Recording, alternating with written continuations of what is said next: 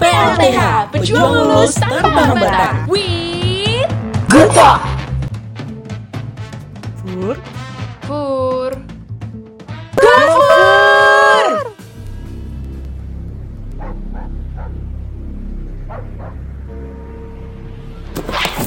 Aduh, sakit. Eh, maaf maaf. Gofur. Tiara, Ara, Dan Selin menanggung beban hidup sambil ditemenin kita, pasti kamu Bagaikan olahraga diberi air. Diunjuk sih mas, mbak wedang nih. permisi tante. Eh Ara, masuk-masuk. Gofur, Tiara sama Selin lagi nonton Upin Ipin di kamarnya Gofur. Langsung masuk aja. Siap tante. Halo everybody. ini dia manusianya baru aja Selesai diomongin. selesai. Pulang pulang. Ke mana aja lu? Maaf, tadi aku masih Es, pacaran terus. Eh udah udah udah udah udah udah. Ayo buruan bikin TikTok. Daripada kita nanti stres terus tugas juga jadi banyak terus kita jadi banyak tantangan. Kalau nggak gini kita nggak akan mulai-mulai. Kalau kalian tetap main-main terus kita kan jadi yang susah. Aku mau makan kucing. Kok mau makan kucing sih? Mau beli kucing? Mau kasih makan kucing? Ngomong apa kamu, Pur? Udah, cukup cukup. Kita mau konten apa nih jadinya? Serah mau popol Barbie ataupun mau Mimi Peri yang penting kita tuh bikin konten terus juga juga di TikTok biar viral biar nanti ada yang lihat terus kita tugasnya kelar gitu loh. Gas ngeng aja gas gas gas gas gas. Mulai ya guys. Siap-siap Eh, Pur, kamu jangan di situ. Aku ketutupan. lu ya piye karepmu? Ulang lah ngono ulang lah ngono ulang Sini loh, sini Fur. Sebelahku sini loh. agak belakangan dikit, Tir.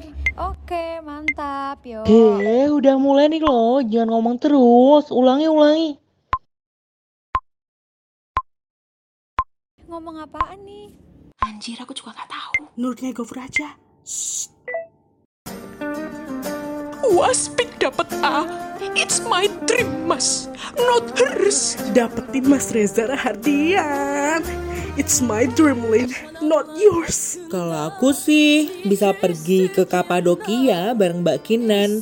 Is cling cling ting ting ting ting ting my dream. Eh, eh, salah guys, yang bener tuh. Terus kamu dia ke Kapadokia, it's my dream, not hers, my dream mas. Ya ampun. Ngapain pakai ngomong salah, Ra? Mau nangis, jadi ngulang lagi kan ini. Ih, iya Ara. Padahal udah mau jadi tadi. Emang ya ampun. Ya ampun. Ya ampun, guys. Tiara.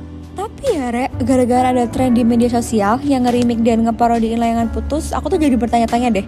Kayak sebenarnya orang awam kayak kita-kita gini tuh layak gak sih dikenal banyak orang? Layak dong, apalagi zaman media baru kayak sekarang gini, kita tuh bisa bebas mengekspresikan diri sekreatif mungkin. So pasti berlaku buat semua orang. Apalagi kalau konten yang dibuat tuh menarik dan juga exciting. Nah, iya. Menurutku itu konsekuensi media baru sih, Ra. Jadi ya like-like aja sih. Semua orang bisa jadi artis dadakan. Contohnya kayak Keanu sama Fadil Jaidi itu loh, Ra. Oh, ini dong berarti sama halnya kayak dulu kalau kita nonton kan harus pergi ke bioskop atau beli CD gitu kan. Tapi sekarang semuanya tuh streaming, bahkan rilis filmnya itu di aplikasi kayak Disney Plus atau Netflix. Iya ya, setauku film Disney pertama yang dirilis yang bukan di bioskop tapi di apps mereka itu judulnya Soul. Kalian udah pernah nonton belum? Kesukaanku banget sih itu gila sih. Bagus banget, film itu cocok ditonton di awal tahun. Terus itu yang tentang rumah ajaib, apa itu judulnya aku lupa. Ah, itu film Encanto, We Lin. don't talk about Bruno, no, no, Dah. no. Zuzur seleranya bukan Disney lagi. kalau aku sih sekarang WTV layanan putus lah. Eh eh eh eh ah ah ah ah oh. Eh aku mau ikut Lin.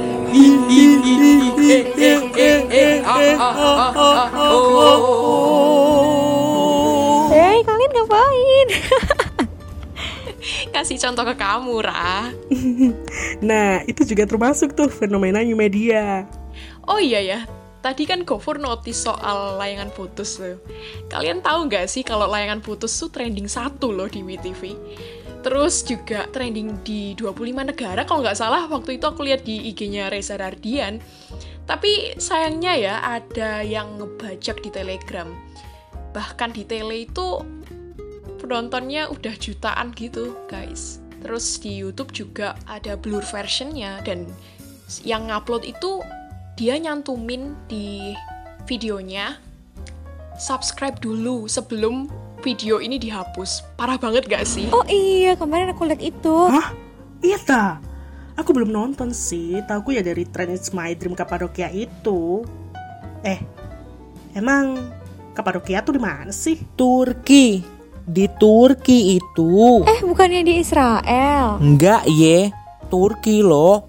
Lawang kemarin aku lihat berita Berita apa? Berita apa? Ya. Ih, Ben Halilintar sama berita keluarga Nang Hirmansyah baru liburan dari Turki terus waktu mereka pulang kena Omikron. Itu mereka juga lagi wisata tuh di Turki ke Kapadokia tuh.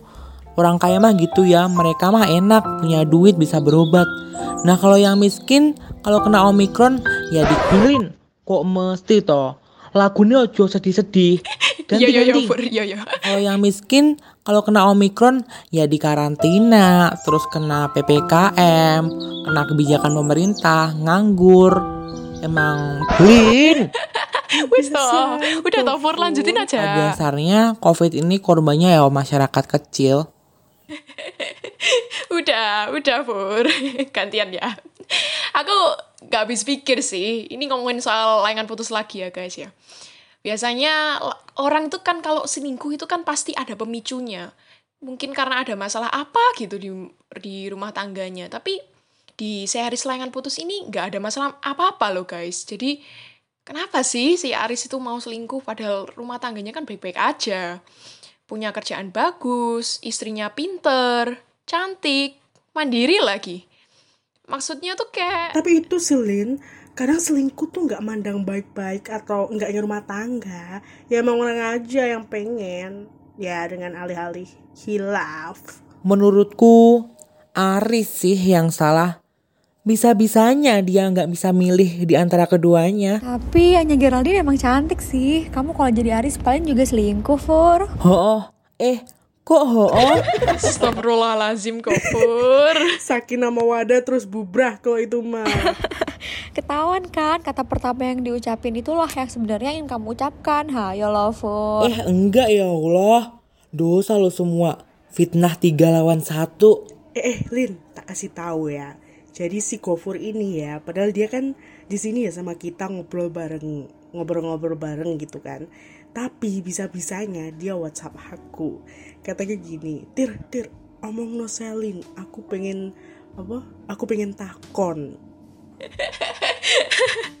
Masa setir? Tanya lah Fur. Tanya apa? Ngakak. Aku tadi mau nanggepin omonganmu, Lin. Yang pas kamu cerita soal apa ya? Apa sih tadi? Hmm, anu. Ya apa sih? Ya ampun kok lupa. Itu loh, pas kamu bilang soal pembajakan film di serial Layangan Putus yang nyebar di Telegram sama YouTube. Apa itu termasuk gara-gara zaman new media ya kira-kira? Menurut kalian gimana guys? Oh iya, waktu itu kamu udah pernah ngomong ini ya, Freya.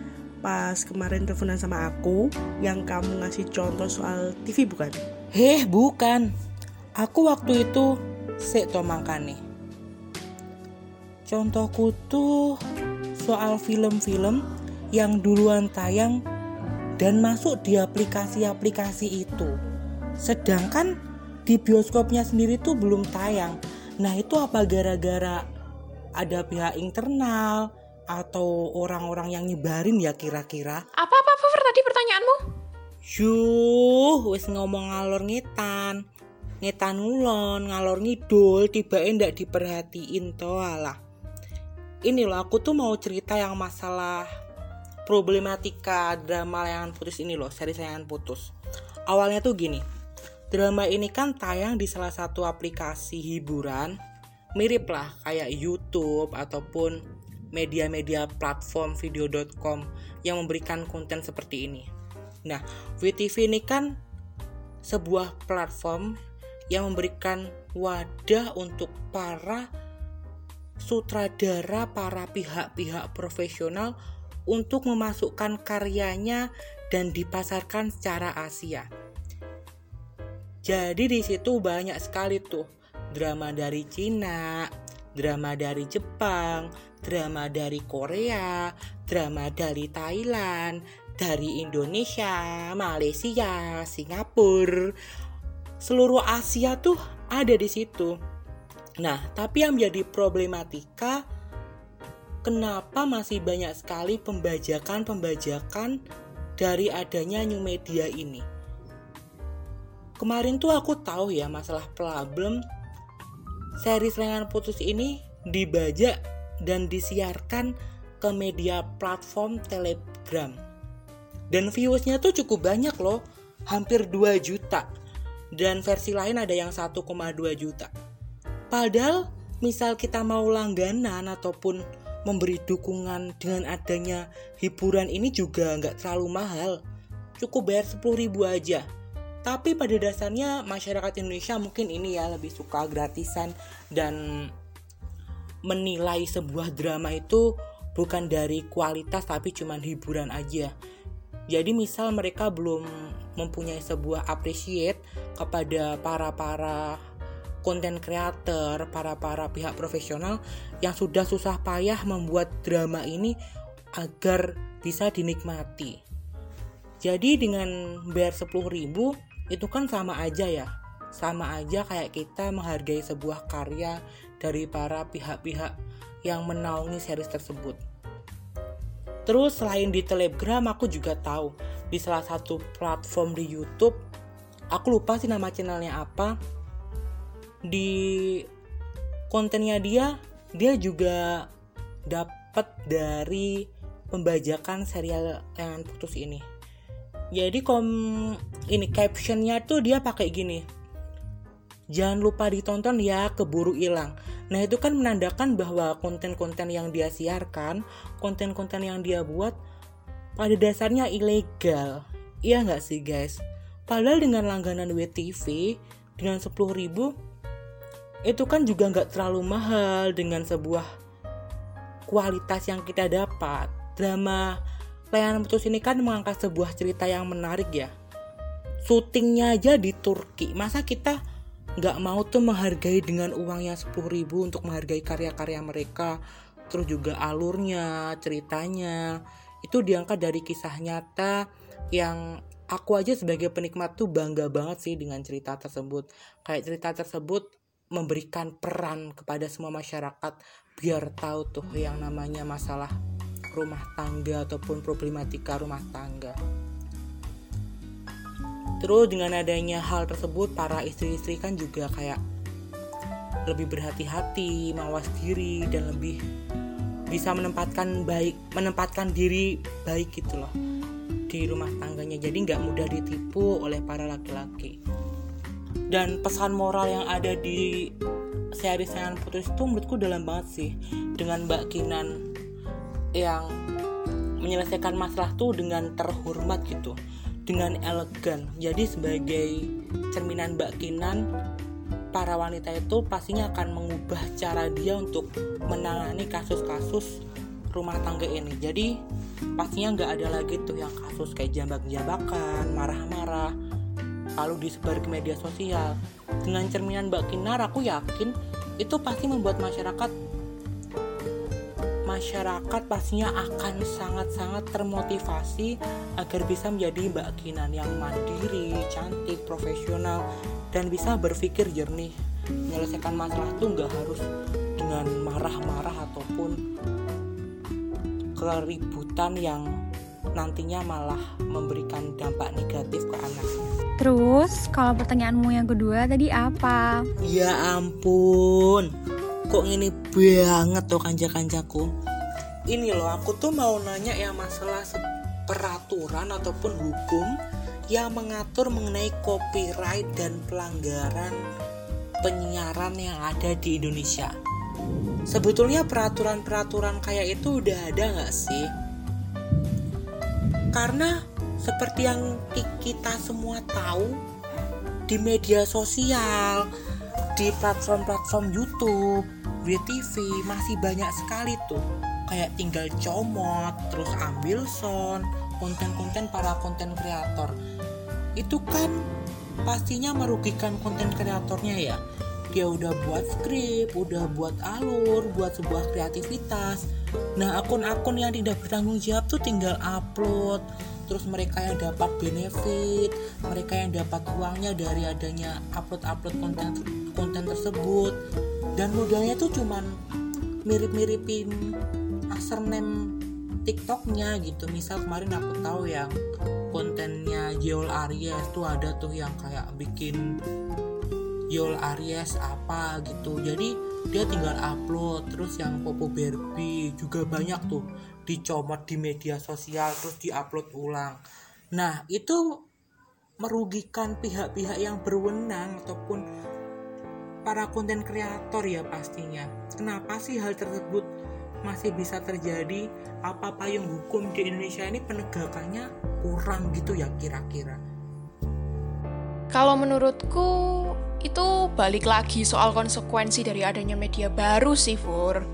Jadi teknologi itu memang memampukan kita buat bebas nge-share apa pun ya, yaitu kebebasan itu ya manusia yang pegang, kita-kita ini yang pegang, entah itu kebebasan yang mau dipakai untuk melakukan sesuatu yang buruk atau uh, digunakan sebagai sesuatu yang bermanfaat. Bener kata Selin, ini semua karena kemudahan yang kita dapatkan di zaman sekarang gitu kan, zaman new media. Jadi kita ini berperan sebagai si pengguna teknologi. Itulah kenapa kita yang make teknologi disebut pengguna ya Tir ya. Terlena sama kenikmatan eh eh eh eh disalahgunakan orang tuh kalau share-share potongan film itu aja sebenarnya dia udah ngebajak. Itu tuh sama halnya kayak pembajakan di zaman old media. Cuman bedanya kalau dulu dimasukin di dalam kaset. Nah sekarang secara digital dimanfaatin di aplikasi-aplikasi itu tadi. Iya ya bener-bener di kotaku dulu banyak banget orang jual kaset di mall-mall atau di pinggir jalan Terus jualannya tuh kayak drakor dikasetin bener-bener banyak. Satu bungkus tuh isinya kayak beberapa keping. Terus ada juga yang sekaset ada banyak film. Kalian pernah nggak sih beli? Aku dulu juga pernah ya dapet kaset bajakan eh, drama Korea 2 season kalau nggak salah. Yang dimasukkan dalam dua kaset berbeda waktu itu. Nah aku lupa sih judulnya itu apa Tapi aku inget kalau dapat kaset ini dari saudaraku yang di mana dia beli kaset ini di salah satu tempat perbelanjaan di kotanya. Nah, kalau kita lihat distribusi penjualan kaset bajakan ini sebenarnya nggak hanya di pasar-pasar kecil aja loh guys. Mall, mall ternama di kota besar juga terkadang menyediakan toko penjualan kaset bajakan. Dari sini juga kita ini bisa simpulkan ya kalau sebenarnya media itu netral. Nah, kita sebagai orang-orang yang paham bahwa hal itu salah, seharusnya nggak boleh ikut-ikut ngelakuin itu gitu. Karena bakal merugikan pihak-pihak terkait ya, contohnya pihak industri perfilman, aktor, dan lain sebagainya. Gitu guys. Bener-bener Tir, pembajakan itu menurutku menyedihkan banget sih. Kan apa nggak kasihan gitu ya sama aktor, aktris, sutradara, produser, dan kru-kru yang udah kerja keras kegarap film itu. Keuntungan yang seharusnya bisa mereka dapetin, mereka jadi gak dapet kan? Keuntungan untuk kembaliin modal produksi film mereka itu. Setuju, undang-undangnya aja ada, padahal kenyataannya mana?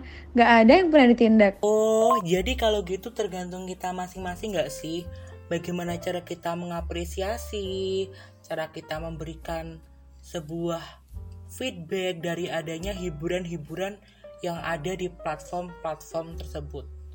Jadi kalau kita udah appreciate, menghargai karya-karya mereka, film dan series yang dibuat oleh pihak-pihak profesional, sutradara ternama, produser ternama, para konten kreator yang udah berjuang keras untuk menghibur kita.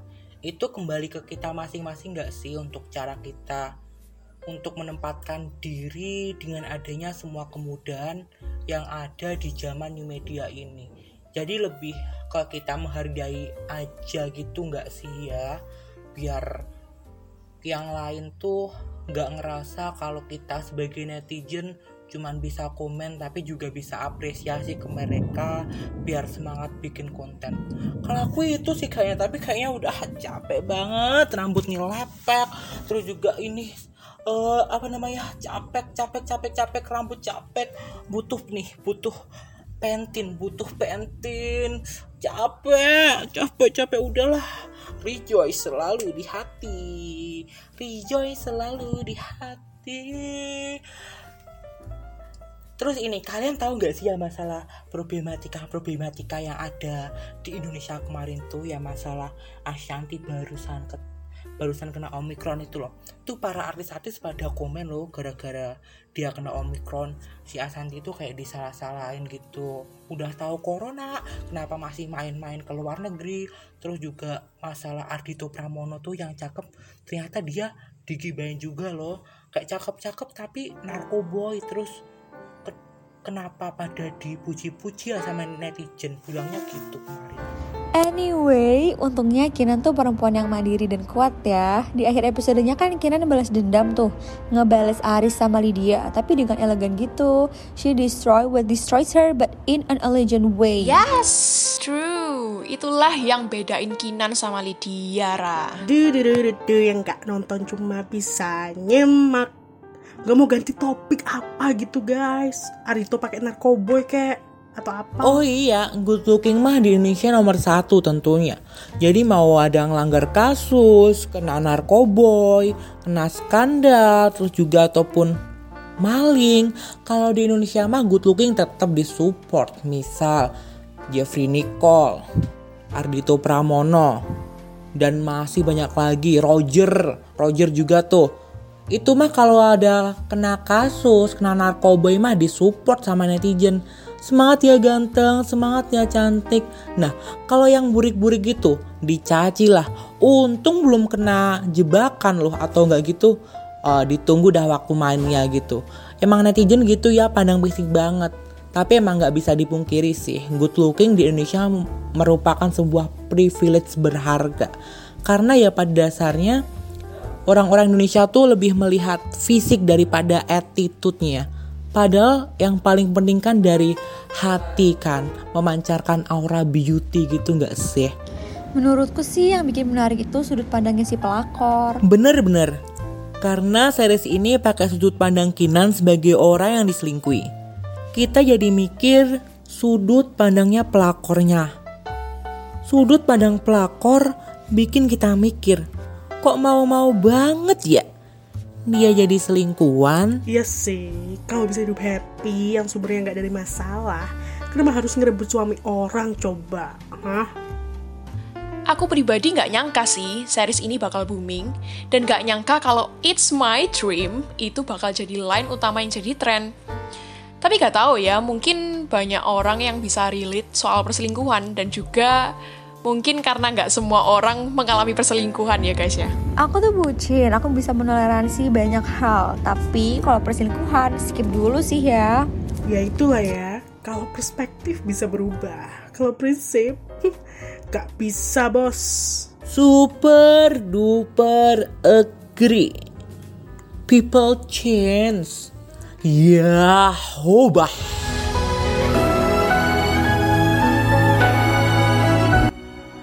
Guys, dari series layangan putus ini, aku pengen tanya sesuatu ke kalian deh. gimana film ini tuh apa ya? How does it affect you personally? Kayak perspektif dari kalian tuh apa dari perspektif kalian yang berubah setelah uh, nonton series ini tentang percintaan atau tentang perselingkuhan apa pun itu Hmm, kalau aku karena belum nonton ya, tapi abis kita ngobrolin ini nih, perspektifku sih lebih ke dalam menjalani hubungan percintaan, setia itu poin utama. Mau secantik atau seganteng apa pun pasangan kalian, kalau nggak setia ya ampas kayak Mas Haris. Dan juga jangan lupa, kalau kita sudah dikasih kepercayaan sama pasangan, jangan dibuat mainan. Lu kira apa? Main-main seenaknya. Gitu, guys. Kayaknya gitu dulu deh.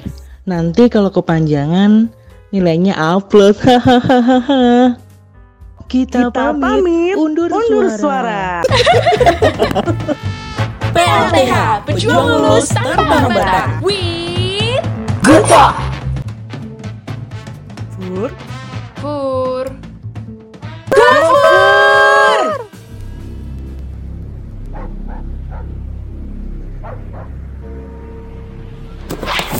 Aduh, sakit. Eh, maaf maaf. Gofur. Tiara, Ara, dan Selin menanggung beban hidup sambil ditemenin kita, pasti kamu bagaikan dahaga diberi air. Diunjuk sih mas, mbak wedang eh.